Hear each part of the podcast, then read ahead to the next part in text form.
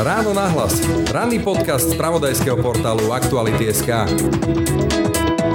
Ak sa rozprávame o druhej svetovej vojne, tak eh, každému, alebo teda väčšine ľudí, samozrejme naskočia termíny ako nacizmus, eh, Hitler, holokaust, ale nie je to konkrétne. A keď eh, sa rozprávame o skutočnom človeku, ktorý vlastne ešte stále žije a keď sa zamyslíme nad tým, že bol v tom čase dieťa a prišiel vlastne o takmer celú rodinu počas druhej svetovej vojny a prežil to, čo si dnes absolútne nikto z nás nevie predstaviť, tak to si myslím, že je pre poznanie vôbec eh, celej spoločnosti. Príbeh Jalivaga, dieťaťa, ktoré v našich horách, tak povediať zázrakom, ale aj vlastnou úževnatosťou prežilo holokaust.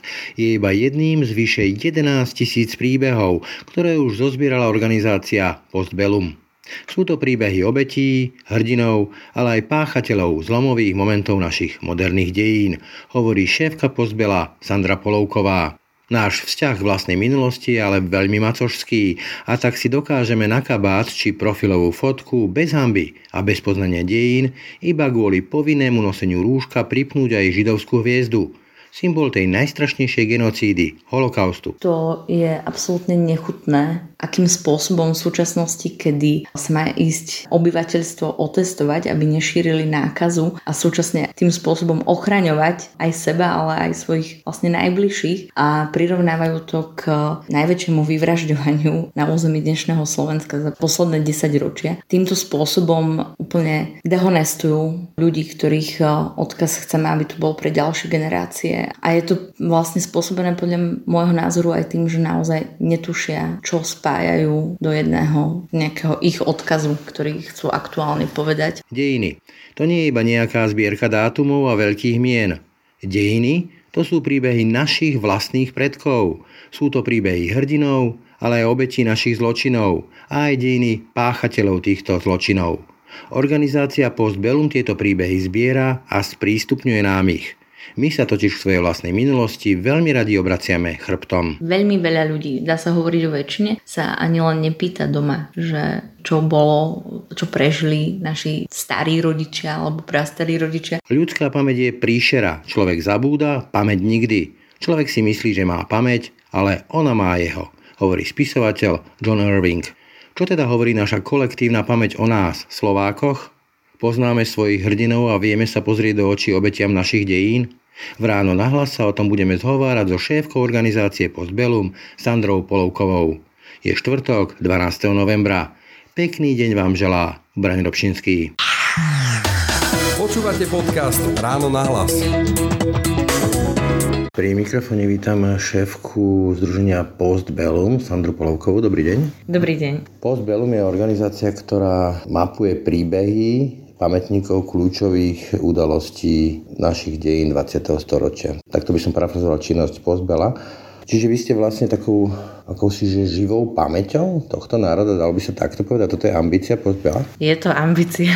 Určite myslím si, že povedať, že sme my živou pamäťou slovenského národa je až také, že všeobjímajúce, ale... Tie príbehy. Áno, našou úplne že hlavnou aktivitou je dokumentovanie príbehov 20. storočia a hlavne rozprávanie ich ďalej. Tým pádom by sa to dalo asi takto zjednodušene povedať, že sa snažíme, aby tá história neboli naozaj iba nejaké dátumy, dátumy, roky a niečo úplne vzdialené, ale aby sme si začali uvedomovať históriu prostredníctvom skutočných príbehov. Takže príbehy starého cez staré mamy a podobne. Koľko vlastne týchto príbehov už máte zmapovaných? Čo je vlastne takou našou špecialitkou je to, že máme online archív, kde všetky príbehy a rôzne aj archívne materiály k príbehom a teda ku konkrétnym pamätníkom sú online a netreba chodiť do rôznych archívov vlastne osobne a je tu vlastne web eh, memoryofnations.eu alebo pamäť národa a aktuálne je tam už viac ako 11 tisíc eh, pamätníkov. Nie je to iba naša zásluha. Postbellum je aj v Českej republike. Česi vôbec založili slovenské Postbellum. 11 tisíc, okolo 11 tisíc mm. jedinečných originálnych príbehov ľudí z tohto územia, ktorých sa nejakým spôsobom zásadne dotkla, dotkli udalosti, kľúčové udalosti, čo ja viem, 1918, 38, 45, 68, 89. Presne tak. Napríklad um, ľudia, ktorí sú židovského pôvodu a ktorí počas druhej svetovej vojny žili na území Slovenska a potom emigrovali do vtedajšej Palestíny alebo teda do súčasného Izraela. Čiže nahrávali sme aj takto v zahraničí vlastne slovenské príbehy, ktoré už ale odišli z tohto nášho územia. To mi tak napadá, obete, židovské obete, holokaustu, deportácií, partizáni, vojaci, ktorí bojovali v SMP, povedzme, alebo obete, alebo rodiny príslušníci obetí roku 68 invázie vojsk Varšavskej zmluvy. Čo páchatelia? lebo som pozeral svojho času film, taký ten kultový film Lanzmanova Shoah a doteraz si asi najviac pamätám také tie krátke výpovede tých SS-ákov alebo ľudí, ktorí páchali to zlo. Mapujete aj týchto ľudí? Áno, snažíme sa zdokumentovať eh, nielen teda príbehy obetí, ale aj eh, príbehy tých, ktorí boli na tej druhej strane, na tej strane zla. Myslím si, že viem to jednoznačne povedať, že ak by som sa len porovnala Slovensko s Českou republikou, tak v Čechách sú naši kolegovia v tomto mnoho úspešnejší, že sú ľudia, ktorí sú ochotní rozprávať aj z tej druhej strany, či už eštebácie alebo dozorcovia vo väzniciach. Že sú ešte na to hrdí dokonca. Sú, áno, mnohokrát sú. Ak sa pozrieme na tie naše príbehy, ktoré sme zdokumentovali, tak e, sú to skôr ľudia, ktorí boli obeťami režimov, ale máme niekoľko príbehov aj eštebákov, ktorí, ktorí boli ochotní vlastne túto časť svojej životnej story rozprávať aj ďalej a neskrývať ju. Bolo to niečo ako spoveď pre nich, ak sa smiem pýtať? Myslím si, že je to za každým spoveď eh, tých konkrétnych ľudí. Vieš, pri ľuďoch, ktorí boli na tej opačnej strane alebo na tej strane, ktorá bola pri moci, nedá sa zovšeobecniť, že všetci by to mohli vnímať ako spoveď. Naozaj sú niektorí, ktorí sa za to hanbia alebo sa s tým jednoducho snažia vyrovnať, že vlastne páchali aj zlo, ale sú mnohí, ktorí sú dodnes presvedčení o tom, že konali správne. Tie tisícky príbehov, to je nesmierne množstvo dramatických zaujímavých osudov ktorý sa ťa nejak tak dotkol, alebo ktorý je pre teba taký ten tvoj hrdina, ak to poviem takto? Každý ten príbeh je, je niečím úplne že špecifický a originálny a úplne priamo môžem povedať, že s väčšinou tých ľudí som ďalej v kontakte a že z toho jedného nahrávania alebo viacerých nahrávaní sa skôr vytvorilo priateľské puto Určite mi zostane asi najviac v pamäti môj taký ten prvý príbeh, ktorý som dokumentovala o pani, ktorá prežila holokaust a ktorá bola v Auschwitzi. Je to Marta Silárdová, ktorá vlastne ešte stále žije. Žije v Bratislave v Ohel David. To bolo pre mňa asi najnáročnejšie, kedy som naozaj, že prvýkrát o samote, takto ako teraz sme my len dvaja, bola s pani, ktorá všetko to, o čom sa mnohokrát rozpráva, videla som množstvo filmov, ale keď počúvaš a súčasne prežívaš spolu s tým rozprávačom alebo rozprávačkou ten príbeh, tak je to veľmi emotívne a bolo pre mňa veľmi náročné udržať ten rozhovor, aby som dokázala klásť ďalej otázky a aby som aj získala odpovede, aby som náhodou nenarazila na niečo, čo by mohlo byť veľmi bolestivé. Čiže tento príbeh je pre mňa určite jeden z tých um, najkľúčovejších.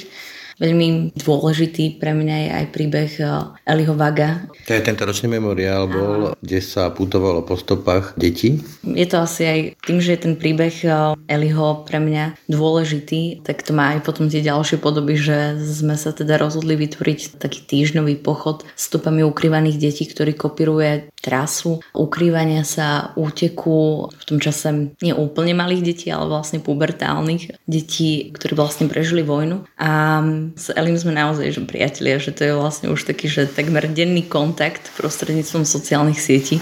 Eli žije v Izraeli, v Rishon Lezion a aj celý ten týždeň, kedy sme teraz pochodovali na konci augusta, tak, tak sme boli stále v spojení a a vlastne rok predtým sme robili expedíciu, kedy bol na Slovensku. Mne je veľmi ľúto, že nemohol byť tento rok s nami, lebo osobne, lebo predsa len by to malo úplne iný ešte rozmer. Ale Eli je už, dá sa povedať, že takmer moja rodina, lebo ešte časť eh, jeho rodiny, aj ktorá prežila vojnu, žije v zase ďalších krajinách, eh, v Amerike, v New Jersey. Teraz som vlastne nahrávala cez Zoom, prvýkrát cez Zoom sme nahrávali príbeh jeho bratranca Juraja, Georgia Vaga, jeho manželky a už vlastne sa dá naozaj povedať, že poznám jeho deti, že je to také úplne iné a dosť intenzívne puto, čiže Eliho príbeh je pre mňa naozaj dôležitý. V čom je pre nás ostatných ten príbeh dôležitý? Alebo čo nám môže povedať? Myslím, že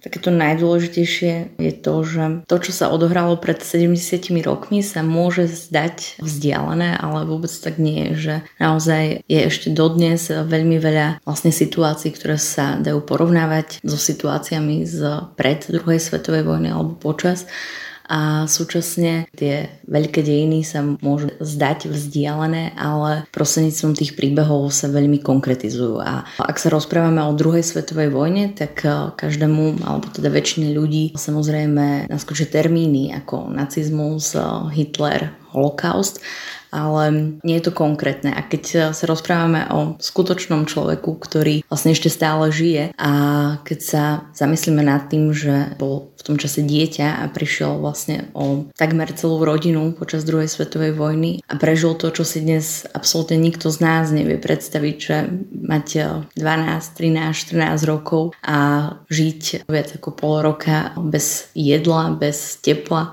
v zime v, vlastne v takých chatrčích bunkry a každý deň sa zobudzať s tým, že či vôbec prežijem, tak to si myslím, že je dôležité pre poznanie vôbec e, celej spoločnosti. Že, že len preto, že som žid, hej? Len preto, že si žid. Alebo len preto, že máš iný názor, že máš iný politický názor alebo že chceš žiť slobodne chceš eh, emigrovať eh, do slobodnej krajiny, že nechceš byť iba súčasťou bezvýznamnou, ako keby súčasťou nejakej väčšej komunity. Sú ľudia, ktorí sa s takýmito traumami vyrovnávajú tým, že o tom hovoria, to sú potom aj takí, ktorí chodia na rôzne prednášky a tak ďalej, ale mnoho tých ľudí nehovorí. Moja stará mama mala suseda, ktorý v 45. alebo tak nejako v 44.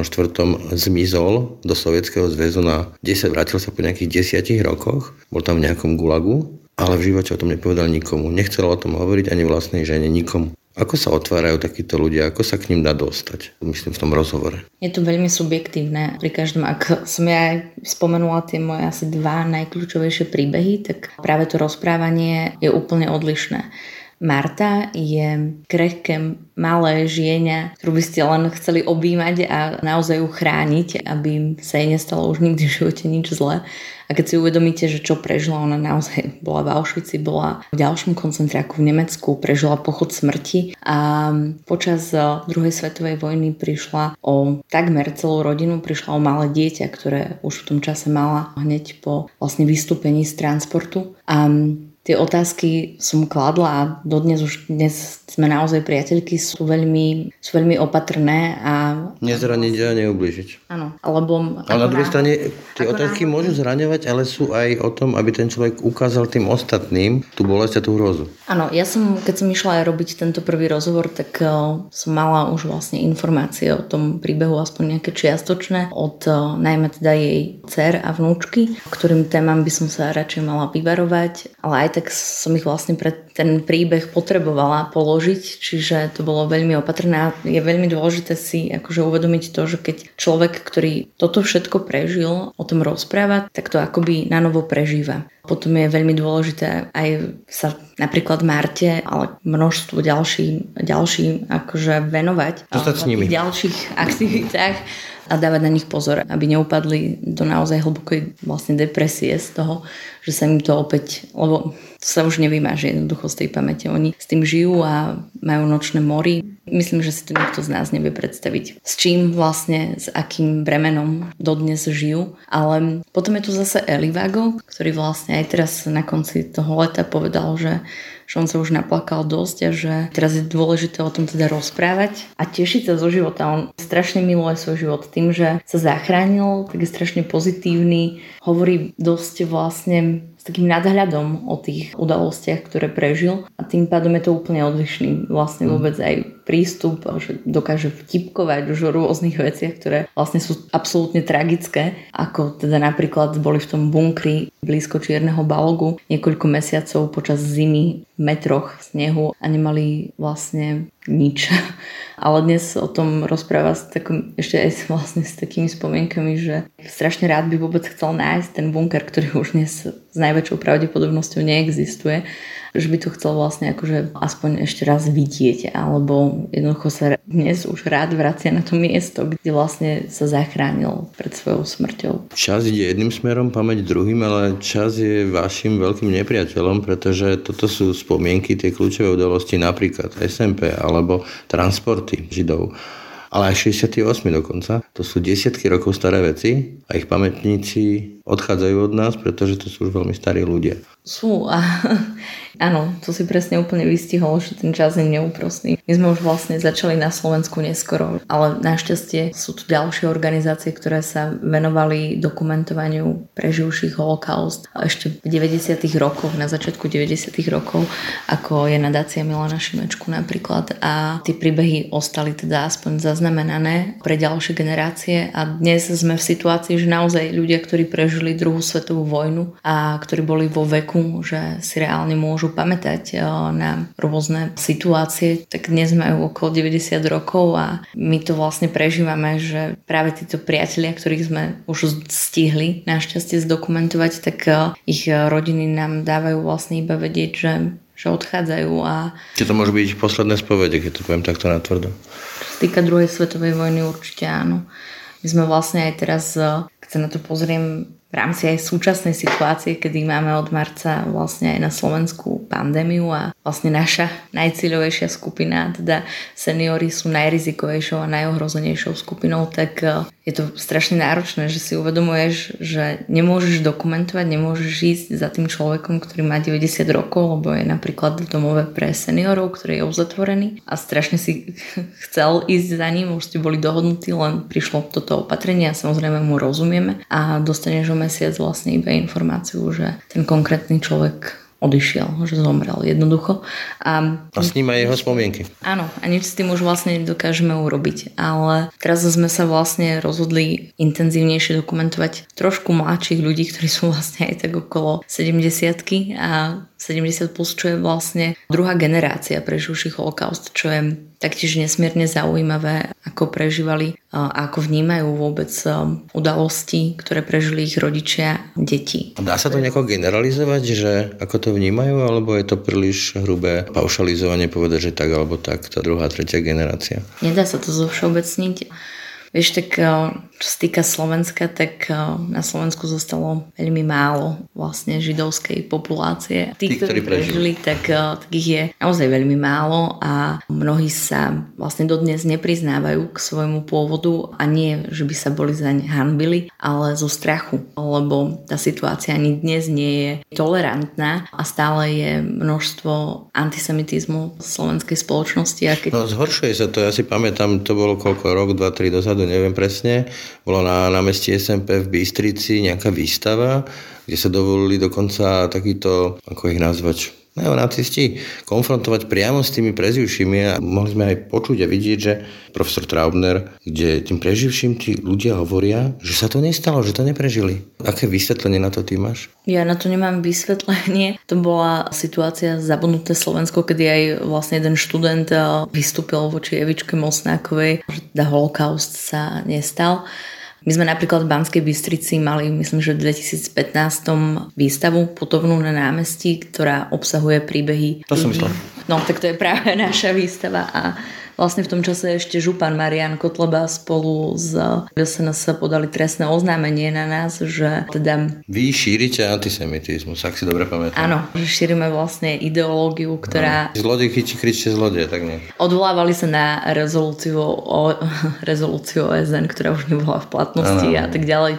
Ale jednoducho zneužili príbeh ženy, ktorá prežila holokaust na šírenie ako keby svojej propagandy, ak to tak môžem nazvať ono to pre mňa, takéto výkriky z ich strany sú také až tragikomické, že ja sa už nad tým skôr asi, že v niektorých momentoch pousmejem, že čo ešte dokážu, aký blúd dokážu ešte vlastne vytvoriť, ale ono je to v skutočnosti strašne nebezpečné, lebo v súčasnosti, kedy naozaj je tých eh, informácií neuveriteľné množstvo a my tu nemáme naozaj nikto z nás vlastne neprešiel nejakou reálnou výukou alebo nemá skúsenosť s tým, že ako pracovať so zdrojmi, možno pár ľudí, ale keď sa pozrieš, že že máš množstvo ľudí, ktorí, alebo študentov, ktorí jednoducho tie informácie čerpajú na 98% iba z internetu a vôbec sa nepozerajú na to, že kto je autorom tých vecí, alebo či to je to naozaj je pravda. Vycúcané.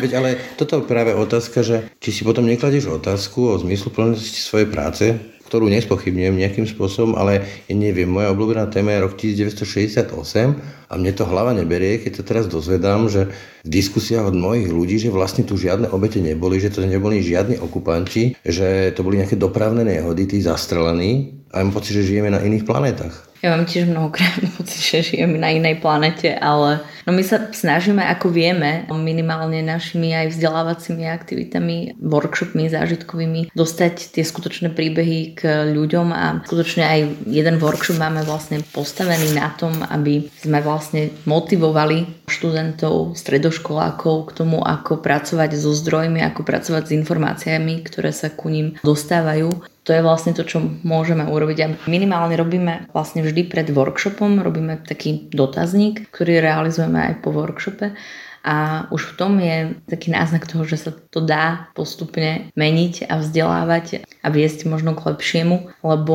len za tých, ja neviem, 5 hodín, kedy trvá workshop, tak už tie hodnotové a postojové otázky, ktoré ten dotazník obsahuje, zaznamenávajú zmenu v tom myslení. A sú to vlastne ako také výroky, ako napríklad eh, Slovensko Slovákom alebo holokaust sa na Slovensku stal, ale na svedomí ho majú Nemci.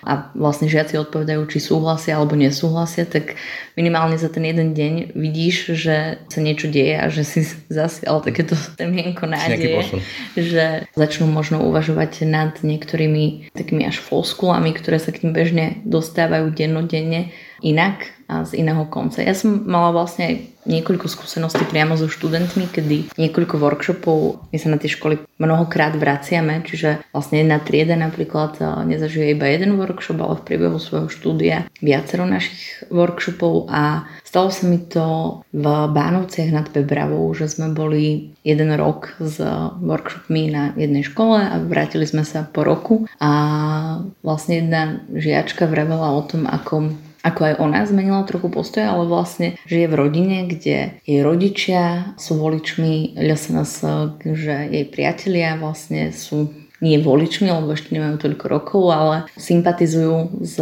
touto stranou a ona sa vlastne keby dostala do absolútnej opozície a Čiže vlastne rodiny do, prichádza do konfliktov, ale, ale snaží sa vysvetľovať v tej rodine, že je to inak a reálne, že vyhľadáva tie reálne fakty a vlastne ich dostáva do diskusie, čo je podľa mňa to asi jediné, čo môže fungovať nejakým spôsobom. Hovoríš študenti, mám teraz pred sebou aktuálny prieskum, ktorý si mi dala, že až 60% mladých nevie, okolo ktorého mesta prebiehalo najviac bojov počas SMP, tretina nevie posúdiť, alebo tvrdí, že politici slovenského štátu nevideli o masovom vyvražďovaní Židov. Keď to spojíme ešte aj s tým prieskom, ktorý hovorí, že tretina učiteľov tu verí pofiderným informáciám, poviem to takto diplomaticky, keď čítaš povedzme takýto prieskum, nemáš ty potom e, obavy z toho, že ako budú manažovať tí mladí ľudia, keď sa dostanú do kľúčových pozícií v tomto štáte, tento štát?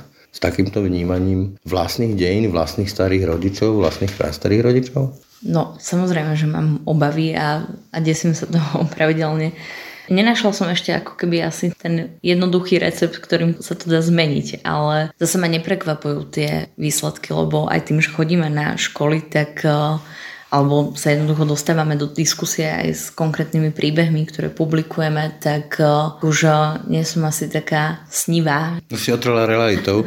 Alpa Čoltes uh, hovorí, že jeho receptom alebo jeho víziou, ja s ním do veľkej miery stotožňujem, je, že už nemáme tú osobnú skúsenosť, povedzme cez si starých rodičov, čo je to vojna a preto si niečo také budeme musieť zažiť znova, aby sme zistili, o čom to je a začali si to nejakým spôsobom vážiť. Neblázni. to sa nemôže stať práve, že až tam to nemôže dospieť, ale čo si jasne uvedomujeme je to, že fakt, že veľmi veľa ľudí, dá sa hovoriť o väčšine, sa ani len nepýta doma, že čo bolo, čo prežili naši starí rodičia alebo prastarí rodičia. Vlastne jednou z tých našich, ako, tých našich cieľov je aj to, že sa snažíme motivovať, aby sme sa pýtali tých najbližších, čo sa stalo. Čiže tie deti by sa mali pýtať povedzme starých rodičov o ich príbehoch no, za tie vojny alebo za okupácie. Samozrejme, alebo starých rodičov, rodičov, vieš, už keď si len zoberieš 89. Pozri sa na tieto dni, ako sa tu akože ide preberať pozitívny narratív 17. novembra a, a plánujú sa tu plánujú sa tu demonstrácie a kým, kto ešte akože pred niekoľkými mesiacmi, týždňami, minulý rok, kedy sme oslovovali 30. výročie Nežnej revolúcie, tak to boli iba spršky hejtov, ako to proste úplne, že je najdesivejší. Ako nám ukradli sociálne istoty, áno. Tak. Áno a a zrazu nám akože idú ukradnúť 17. november, lebo idú bojovať za slobodu a nechcú nosiť rúška proti opatreniam. A Inak, čo ty hovoríš na taký ten aktuálny narratív, ktorý sa objavuje na sociálnych sieťach, ale aj v realite, že odporcovia testovania alebo rúšok si pripínajú židovské Davidové hviezdy a chcú sa pripodobniť k obetiam holokaustu. Neviem, mne to rozum neberie. To je absolútne nechutné rozum neberie, myslím si, že úplne slabé pomenovanie k tomu, že čo sa deje na tých sociálnych sieťach. A je to presne akože úplne že hanebné, akým spôsobom v súčasnosti, kedy sa má ísť časť alebo teda obyvateľstvo otestovať, aby nešírili nákazu a súčasne tým spôsobom ochraňovať aj seba, ale aj svojich vlastne najbližších, a prirovnávajú to k najväčšiemu vyvražďovaniu na území dnešného Slovenska za posledné 10 ročia. A myslím si, že týmto spôsobom úplne dehonestujú ľudí, ktorých eh, odkaz chceme, aby tu bol pre ďalšie generácie. A ja som veľmi nahnevaná na to, čo čítam a keď vidím, že koľko ľudí to dokáže zdieľať a, a je to vlastne spôsobené podľa môjho názoru aj tým, že naozaj netušia, čo spájajú do jedného nejakého ich odkazu asi, ktorý chcú aktuálne povedať a hrozne ma to štve. Dejiny sú ale aj o hrdinoch. Máme tu od Antona Srholca cez e, generálov Goliana, Viesta, Žingora, partizanského veliteľa mnohých. Vieme aspoň týchto hrdinov, keď už máme problém vyrovnať sa s tým negatívnym odkazom, a to teda máme ako Slováci, vieme si oceniť aspoň tých, ktorí sa vedeli v tej správnej chvíli postaviť na správnu stranu, urobiť to správne rozhodnutie. Potom taký Golian vlastne odchádzal od novonarodeného dieťaťa. Niekam, kde nevedel, či sa vráti živý a nevrátil sa. No čo si myslíš, vieme? Myslíš si, že vôbec eh, študenti napríklad vedia vôbec, že kto bol Golian alebo kto bol Viest? Myslíš si, že to vedia ľudia, ktorí sú v mojom veku, mám 30 rokov? Čiže skôr a... taký, že Demitra Chára a tak, hej? Samozrejme. A Sagan. No ešte vieme, čo si o nejakom Svetopulkovi, eh, Cyril a Metod. Ak eh, povieš meno Milada Horákova, tak veľmi málo ľuďom vôbec naskočí, že kto to bol. A teraz keď sa rozprávame naozaj o Golianovi a o Viestovi, my sme pôvodne v tom prieskume, ktorý vlastne teraz jeho výsledky sme publikovali, tak eh, tam bola presne otázka, že kto boli eh, hlavní velitelia Slovenského národného povstania a boli akože možnosti, kde stačilo iba zakrúškovať alebo teda označiť tú správnu odpoveď a dospeli sme k tomu, že túto otázku ani nebudeme klásť, lebo množstvo ľudí ani z nášho okolia, kde sme si vlastne testovali otázky, tak nevedelo správnu odpoveď. Čiže to sa už nerozprávame o študentoch. Čiže ako keby vrátiť to v súčasnej spoločnosti, že kto je hrdinom a prečo, a prečo si vôbec ten príbeh... A v čom nás inšpiruje? Áno, máme vážiť, a aký odkaz nám dáva pre našu súčasnosť, je našou úlohou, myslím, že vrátiť to hrdinstvo skutočným hrdinom. Mimochodom, čo si myslíš o tom aktuálnom zákone, že vlastne komunistický režim, alebo teda socialistický, by som bol presnejšie, z vedúcou úlohou komunistickej strany bol zločinný a že nemôžeme pomenovať po Husákovie podobných námestia, ulice a tak ďalej ten režim naozaj mal na svedomí tisíce obetí a robil to systematicky a uvedomele. Mali by sme ho takým spôsobom teda aj odsúdiť? Máme súdiť dejiny zákonom? Úplne s tým súhlasím. Kvôli tomu aj, že sme 30 rokov po, vlastne období komunistického, socialistického režimu a vlastne naši rodičia, starí rodičia, mnoho známych vôbec žilo ešte v tomto období a ten aj spomienkový optimizmus, ktorý je na toto obdobie, ktoré je spojené vôbec s mladosťou a tak ďalej, tak je silne prítomný a to vidíme zase v iných prieskumoch, aké dáta nám vychádzajú, že za komunizmu sa žilo lepšie a tak ďalej a tak ďalej. Akože nič nie je čierno-biele, samozrejme boli isté výhody aj v tom vlastne štátnom usporiadaní, ale to množstvo nevýhod eh, bolo o mnoho viac a naozaj ľudia zomierali aj kvôli režimu. To si myslím, že akože je nevyhnutné, aby sme zaujali postoj, jasný postoj, že režim a jednoducho nejaká politická moc, ktorá obmedzuje akékoľvek eh, slobody a vôbec právo na život, to úplne najzákladnejšie právo, tak tak je nevyhnutné odsúdiť a povedať, že pre Boha, veď to je zlé a tak to nemôžeme žiť v nejakej prosperujúcej spoločnosti, ktorá vlastne sa má nejakým spôsobom zveľaďovať. A to je problém nielen pri komunistickom režime, ale to je aj problém vôbec so slovenským štátom a s obdobím druhej svetovej vojny. Že je nevyhnutné povedať, že toto je už nepriateľné a... Takéto niečo, ako svojho času eh, arcibiskup Sokol hovoril, že jemu sa žilo dobre, tak vlastne to bolo fajn, hej? akurát, že odvážali odtiaľto Židov do koncentráku. Áno.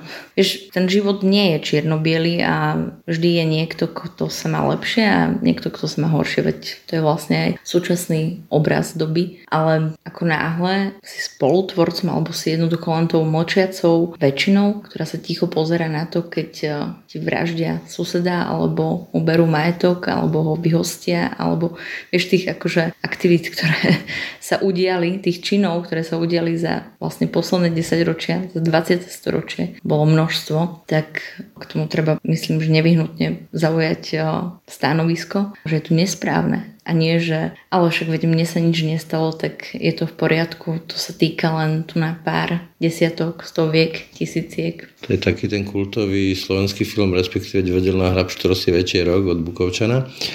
Mám rád citát Johna Irvinga, že pamäť je obluda a nie my máme pamäť, ale pamäť má nás. Čo hovorí z tých príbehov, ktoré ste zmapovali o nás, Slovensku, Slovákoch, tá naša pamäť?